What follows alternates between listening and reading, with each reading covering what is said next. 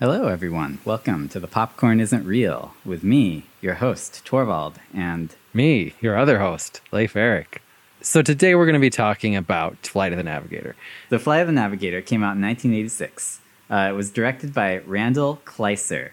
He directed Honey, I Blew Up the Kid, Blue Lagoon, and Grease. What? Yeah, Blue Lagoon? Yeah. Oh my gosh. I know. You know the the Blue Lagoon parody in Top Secret, right? Oh, dude. yeah. Oh, that was a really good, good parody. And also completely out of place, out of left field. like, what the heck? Speaking of writhing body parts, Randall Kleiser's first directing job was a little title called Orgy Beach Party in 1964. Which Okay. So I'm starting to get a vision for the trajectory of his career. Right, it's he just- started in porn. he did. And then he elevated to Hollywood porn, which is Blue Lagoon. Okay. Basically porn, but And then they to- released it in theaters. To musicals, and then now that he was a Grease, and then to Hollywood kid movies. director, right, he could get other types of jobs. And he was like, I guess I'll do a family film. Now, this is very interesting. Max the Robot. I think maybe we knew this, but Max the Robot was voiced by Pee Wee Herman, by Paul Reubens. well, he does a good job at doing the serious voice. He did. like, I mean, and that's the thing is, Paul Reubens is actually a good and pr- prolific voice actor. Like, he's done lots of voice acting. And just a little sci fi connection, he was also the voice for RX 24, which is the robot tour guide on Disney's Star Tours. So that's cool. He's got his own place in the Star Wars universe, and he voices robots that fly ships. that's what he does. yep. All right. So, Flight of the Navigator. It's about this spoiled rich kid in. Is he a like, spoiled the- rich kid though? Like, he didn't seem like obscenely rich or anything. He's just a. They have their own boat. It's like a speedboat, dude. I mean, come on. They're not rich. They're just middle class. I don't know. They live in a really nice house that is literally right next to the ocean. this is the 80s, dude. 1978 is when it starts. So yeah, maybe it, they weren't so rich back then, but uh, now it's just like, oh yeah, sure, you're just living right on the beach, huh? Well, Um, and then when he's older, they're living in kind of like a slummy, cruddy house, right, because they right? spent all their money looking for him. No, they did. What, what could they have spent their money on? Like, did they buy a helicopter? what do you think they did? I don't. It doesn't matter because it's all a dream anyway. All right, all right, all right. Fair enough. Spoiled rich kid. he goes out to look for his brother. He falls down a hill. He hits his head. He wakes up in 1986. Okay, He's I just been missing- ask. So this kid, he lives next to the ocean. He also lives next to like a freaking jungle with a giant ravine. It's like a Um, jungle with like vines. like, They have some overgrown foresty areas. okay, I don't know. all right, all right. You get on Um, with your your your plot. So he's going to find his brother. He falls down a hill. He wakes up, and he's he's in the future. He's just been missing this whole time. And then Which I gotta say, that's a cool plot point, right? Like no, that is cool. Like I like everything that. about like this if it had, was fun until a certain part Yeah. of the movie. like if they just start like that, it's just it's like this weird unexplained Yeah. mystery, right? Like some kid disappears for like eight years, comes back, he's the same age. I gotta say though, probably not a good choice starting off the movie with three solid minutes of dogs catching frisbees. Yeah. And also, so in this movie, NASA is the FBI, basically. Dude, yeah. Right. Like we'll get into that.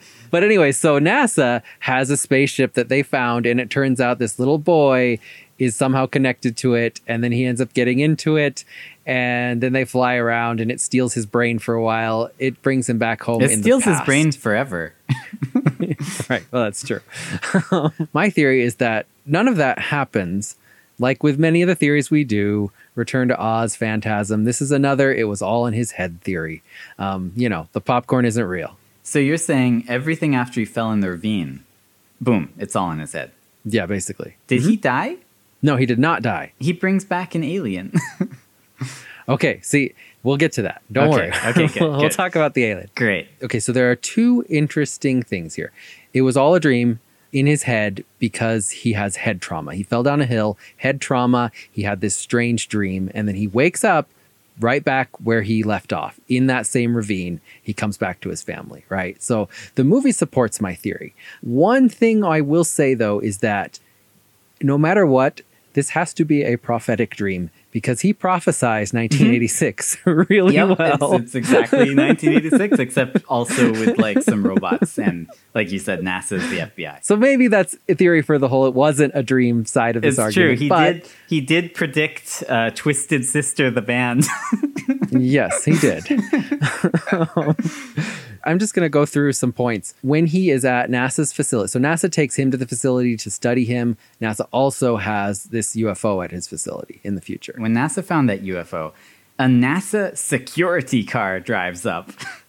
what the heck? Yeah. Like, I didn't know NASA No. necessarily had a security division, but I mean, I understand if they do. But shouldn't they be securing NASA's networks and stuff, not driving around investigating spaceships?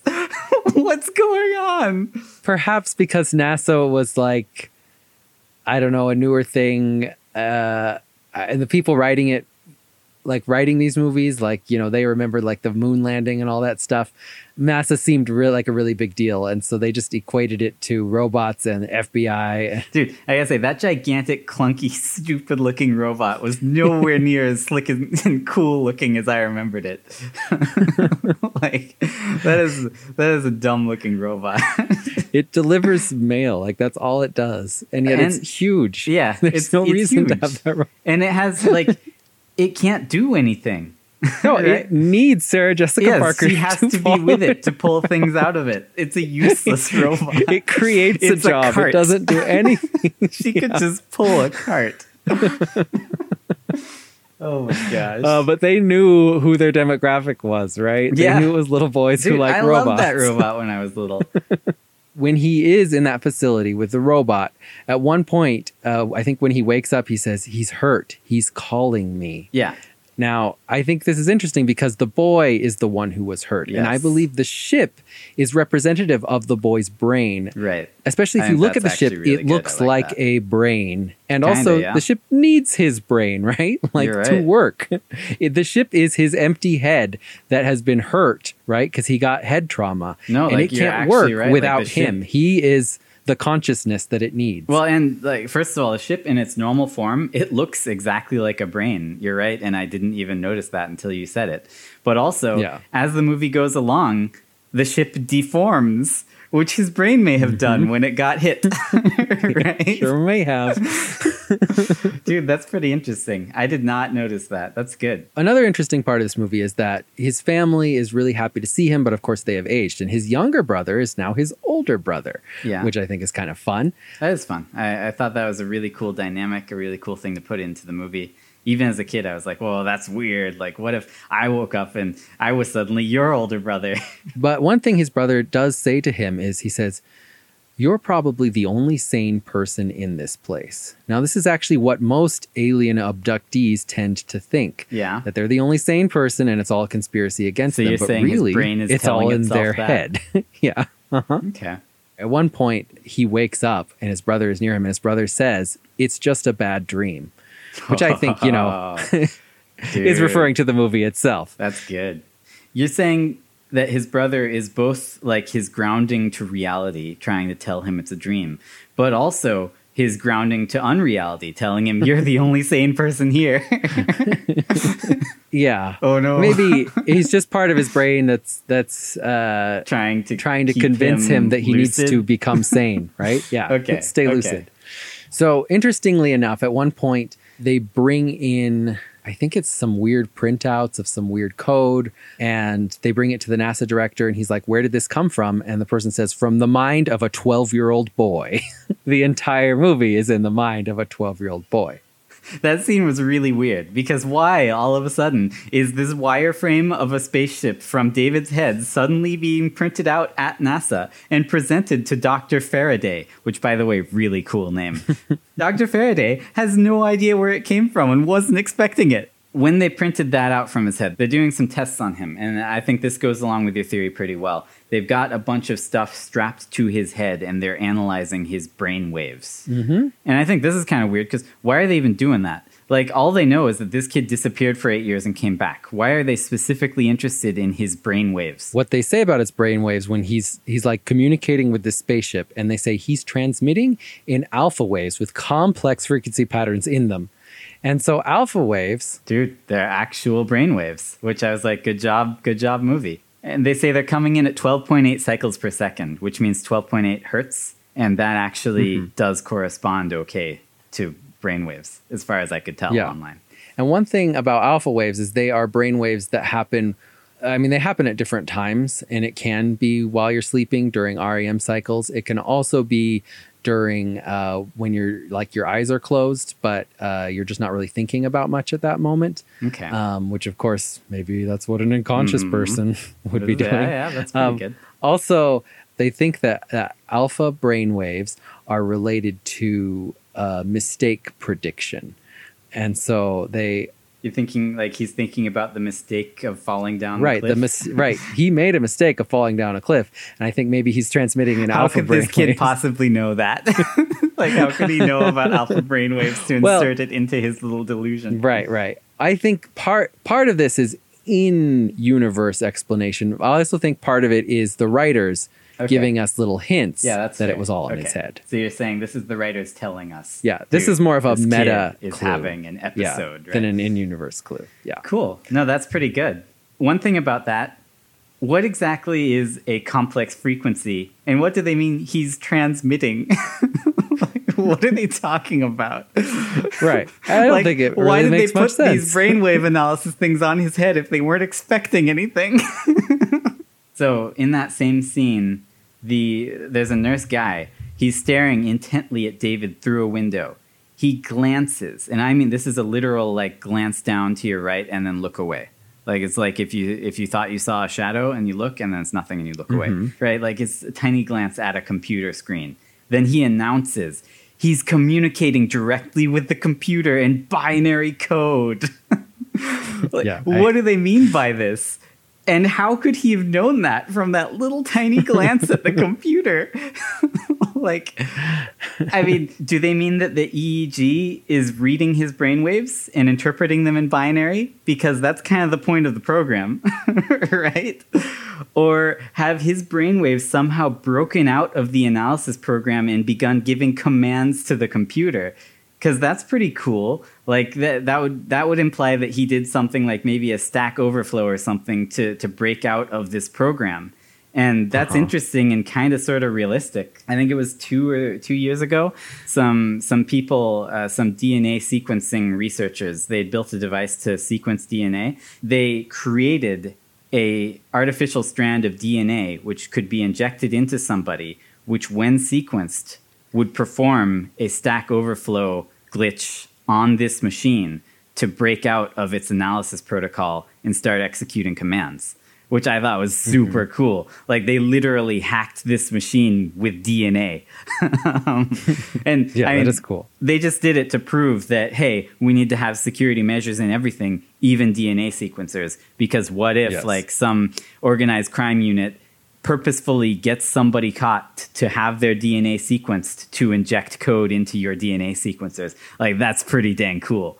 And you know, it could happen with brainwaves too. Like if if his brainwaves transmitted certain information in a certain way to this computer that it wasn't expecting, they could possibly put some some commands into the memory of this computer which would then be executed. A simplification of how Stack Overflows work. But either way, even if that's what he did, how can this guy possibly recognize that immediately? Like it should just look to him like the computer is doing random stuff. How does he know that David is communicating directly with the computer in binary code? like Right. anyway, I just thought that was a really interesting thing for somebody to announce. And one more line they do say, I think, while they're looking at all the different star charts that they find in his head, they say, Mm-hmm. "Oh my God, this kid's head is full." yes. Um, which I think is another, just another reference to his brain and Yeah. the fact that it's damaged. Yeah. Well, I mean, the whole Um, point of this movie is that his brain is damaged, right? Like even in universe. Here's, uh, I think, a really compelling evidence for it was all in his head.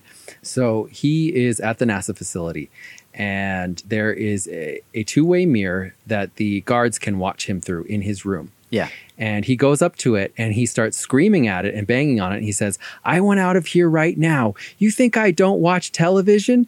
And then he says, Wake up.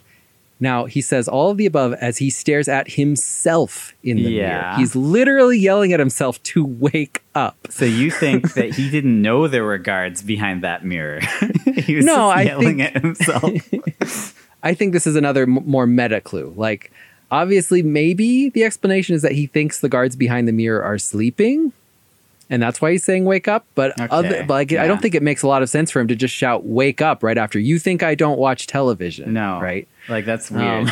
Um, it doesn't exactly follow. I think that line was inserted in there as another hint to tell us that hey, this kid is unconscious because wants he fell down up. into a ravine. Yeah. Okay, that's cool. Uh, when he first arrived at NASA and they show him to his bedroom, it's it's full of like toys and GI Joes and stuff. And I was always very jealous of this scene as a kid. I was like, man, why can't someone show Yeah. me to a room full of cool toys? like that would be like my dream come true. But I Yeah. thought it was really funny. The only things that Dr. Faraday feels are cool enough to point out to David are the remote control wand and a cap that says NASA. That's all. There's like toys and electronics and all kinds Right. of cool stuff. But he's like, look at Well, this guy- remote and a hat. the guy writing the script probably didn't know all the things the prop department would fill the room with. it's true, but I mean, I just thought it was funny that out of all the interesting things in that movie, he picks like the most banal things, like the least interesting things he could have picked. And also Yeah. interesting, David loves that hat. Like he takes it and wears it all the time. like it was interesting to him. Dude, by the way, when that hat gets eaten, could that not be representative of something kind of like taking a bite out of his head? right. Well, the Max, the spaceship, literally says that could have been your head. yeah. Uh-huh. And this kid, like, has barely survived and probably could have crushed his whole head, but Yep. you know, he's only got a little bit of brain damage. There you go. That's what I thought so, that happened. right, so David gets to Max, the spaceship. So that robot takes David to the spaceship. I don't know. You'll have to tell me what you thought, but I know that I thought as a kid that Sarah Jessica Parker had sent Ralph to pick up David and take him out Yeah. because he just had a conversation with her about how he's trapped there. Also, wow, Sarah Jessica Parker. Like, he's like, hey, I'm trapped here. I'm supposed to go home, but they won't let me. And she compares this kid literally being held against his will to her dad moving to a new base when he got new orders. She's like, You think you got it bad? Every time my dad moved, I'd have to make new friends. like, wow. Sarah But, like- Jessica Parker, jeez. To her credit, though, she does help him escape. Yeah, but did she though? Because watching it now, it seemed very clear to me that the ship sent Ralph to pick up David.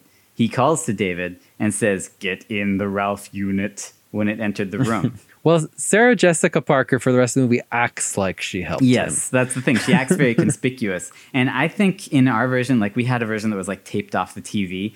I think we couldn't hear the the computer talking to David during that scene because I don't remember hearing anything during that scene. I just That's remember the robot coming in, he looks at it, and then gets into it. That Ralph unit then takes him to the building housing the alien spaceship, and they just let it in. What Yeah. possible business could that robot have in that room? Dude, it's delivering a little boy. Why is it authorized to go in there? there's, there's no possible reason that that robot could need to Those ever go in there. Well, they don't have cell phones, right? They can't text each other. Like they need a way to send messages to even people in that building, you know? Yeah, but that robot is a bad way to send messages. It needs someone to come with it to take the messages out of it. also, like, if you. all it does is deliver like letters, it doesn't need to have a compartment large enough to fit No. David. I mean, I guess it delivers food, and I think that's why it has that big compartment, so it can have like multiple trays of food in it. But I don't know. Okay. Anyway. Wow. I don't, just don't Anyway. understand why that ship would need to get into the UFO room. So we've already talked about how the ship is shaped like a brain. Yeah. Um, also, so the brain is powerful, but it needs a consciousness to give it commands and control it, right? Just like this ship is powerful, but it needs David to give it commands and control it. yes. Also, when he gets inside the ship, Max tells him, Your species uses only 10% of your brain, so we filled it up with star charts to see what would happen. Mm-hmm. And then he says that he crashed and his star charts were erased. And I think that this is kind of like he purposefully equates the brain being filled with star charts, and then talks about how his star charts were all erased. I think that's saying like erasement of star charts is equal to memory being erased, right? Brain being damaged, stuff like that. When that ship starts taking off, or like when they, sorry, they notice the ship is open, the guards then say, like they pick up the phone and say, seal all doors, activate penetration recording, activate all radiation surveillance consoles 1 through 20, switch control monitors to automatic. None of that meant anything. What's penetration no. recording? Why are we activating that? Sorry, I just loved the quote unquote techno babble that they had these guards yell because I, I couldn't derive meaning from any of it. None of it was any sort of security lingo. I mean, penetration is yeah. like you can be a penetration tester, but that has nothing to do with what's going on here. I thought it was very irresponsible of the Phalonians or Trimaxians I don't know what they are. They're from planet Phalonia, but they're called Trimaxians, I guess. It was very irresponsible of them to kidnap a random kid from another planet and then just be yeah. like, hey, how much can we put into his brain until it explodes? like, yeah. what kind of a test is this? this is just a horrible way to derive any information. And why do they need to right. know that? Well, Unless they're like, hey, we can they, use humans as storage devices.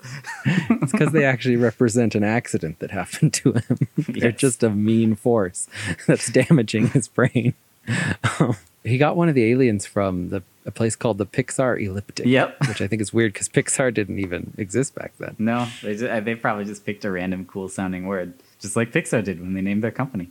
Okay, so my next, and I think one of the biggest evidences is at one point they are trying to go back. So they're trying to get back to David's house. David doesn't know how to get back to his house, right? The Max blames it on David not even knowing how to like get to the gas station or something like that. But like he lives in a new house. of course he wouldn't know how to get to his new house that where yeah. his family now lives. no, anyway. Um, so anyway, at one point they stop by a convertible full of like kids who are listening to music and they ask them for directions on how to get where they're going. And i just think it's interesting that the lyrics that play on the radio when they are talking to those kids the lyrics that we hear is a song and it sings trapped in my mind. Dude. Okay so just a quick question. How likely is it that that song was purposefully picked. Not only that, but that it starts playing at a specific part of the song to send a message to the audience. How likely is that? Like, it's a background song in a scene. Do you think anyone yeah. would actually look that deep into it, or would they just be like, "Hey, we got the rights to this song, so play it"? I would say it's extremely likely well, I mean, as a filmmaker, that's what I would do.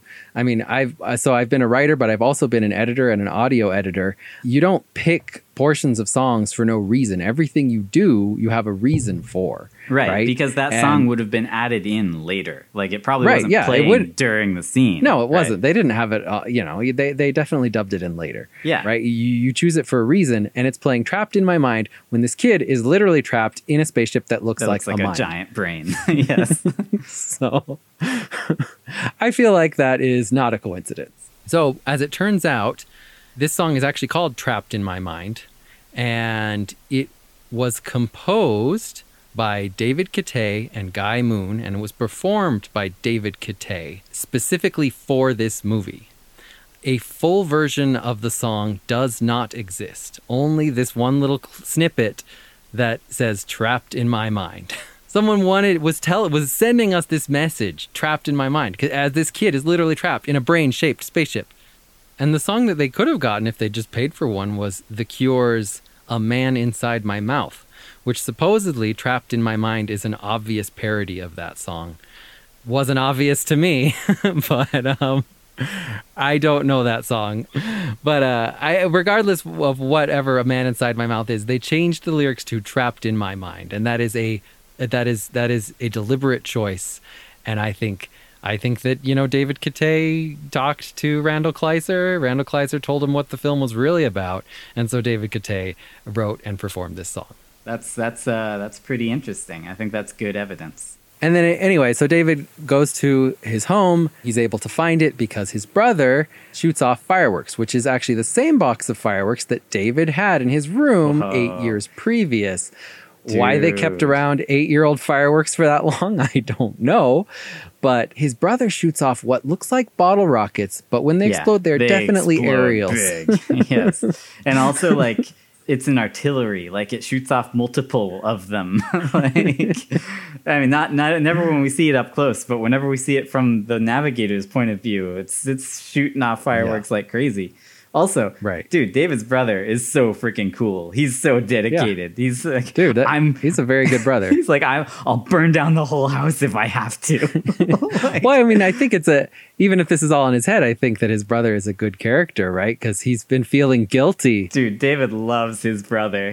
he sees his brother as like the ultimate hero. Well, he sees his brother as feeling guilty for causing his accident, right? And needing to make up for it. Yeah, Right. right. So in, in David's mind, it's his brother's fault, and his brother's got to make up for what he did.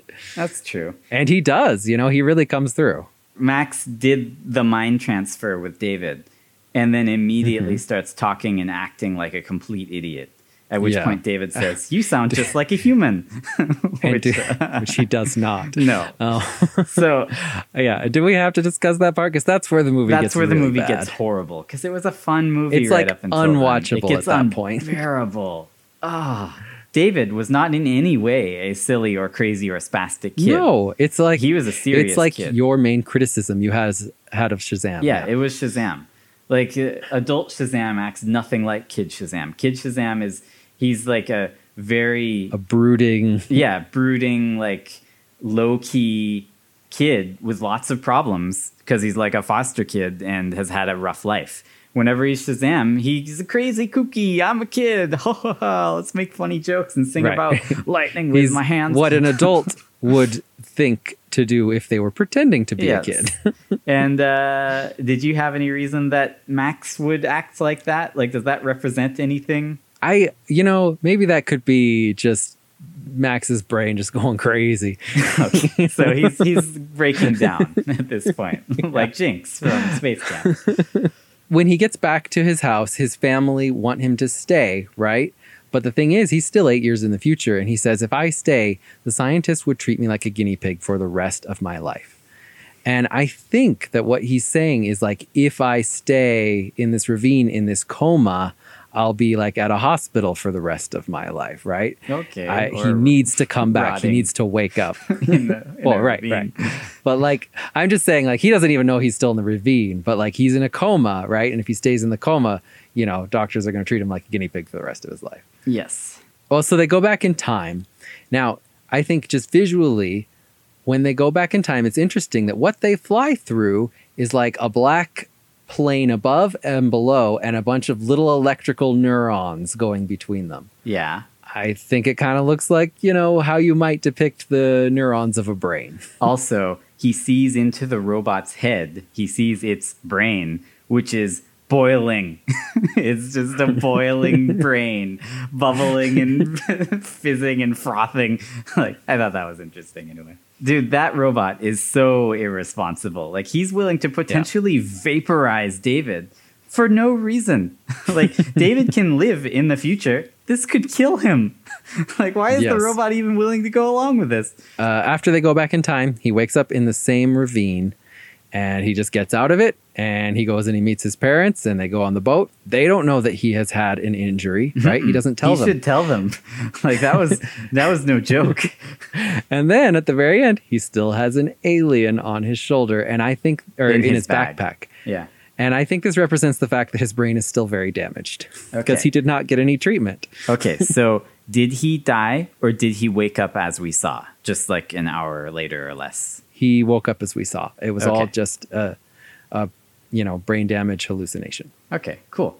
I mean, I think this is very different from other theories that you say might be all in their head. Like this is nothing like Return to Oz or uh, Phantasm. I think there's really good evidence. Like we know that this kid fell down and got hurt. And he wakes up exactly where he was to begin with, you know? And then after he gets hurt, everything's weird and doesn't quite make sense. And there are a lot of references to brains and brain damage, right? And then, of course, like you said, he wakes up in the exact same place at the end and goes back, and things are just a little off.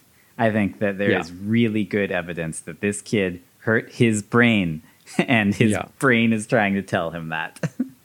so that's Yes. good. And it's a good theory. And I think it takes a movie which unfortunately became a very bad movie towards the end Yeah. and mm-hmm. makes it more interesting, makes it more watchable.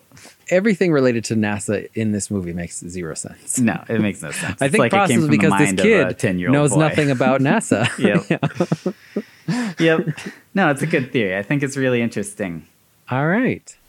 Well, this has been The Popcorn Isn't Real with me, Leif Eric, and my brother Torvald, and we are signing off. Music for this episode was provided by Christine, and we'll see you next time.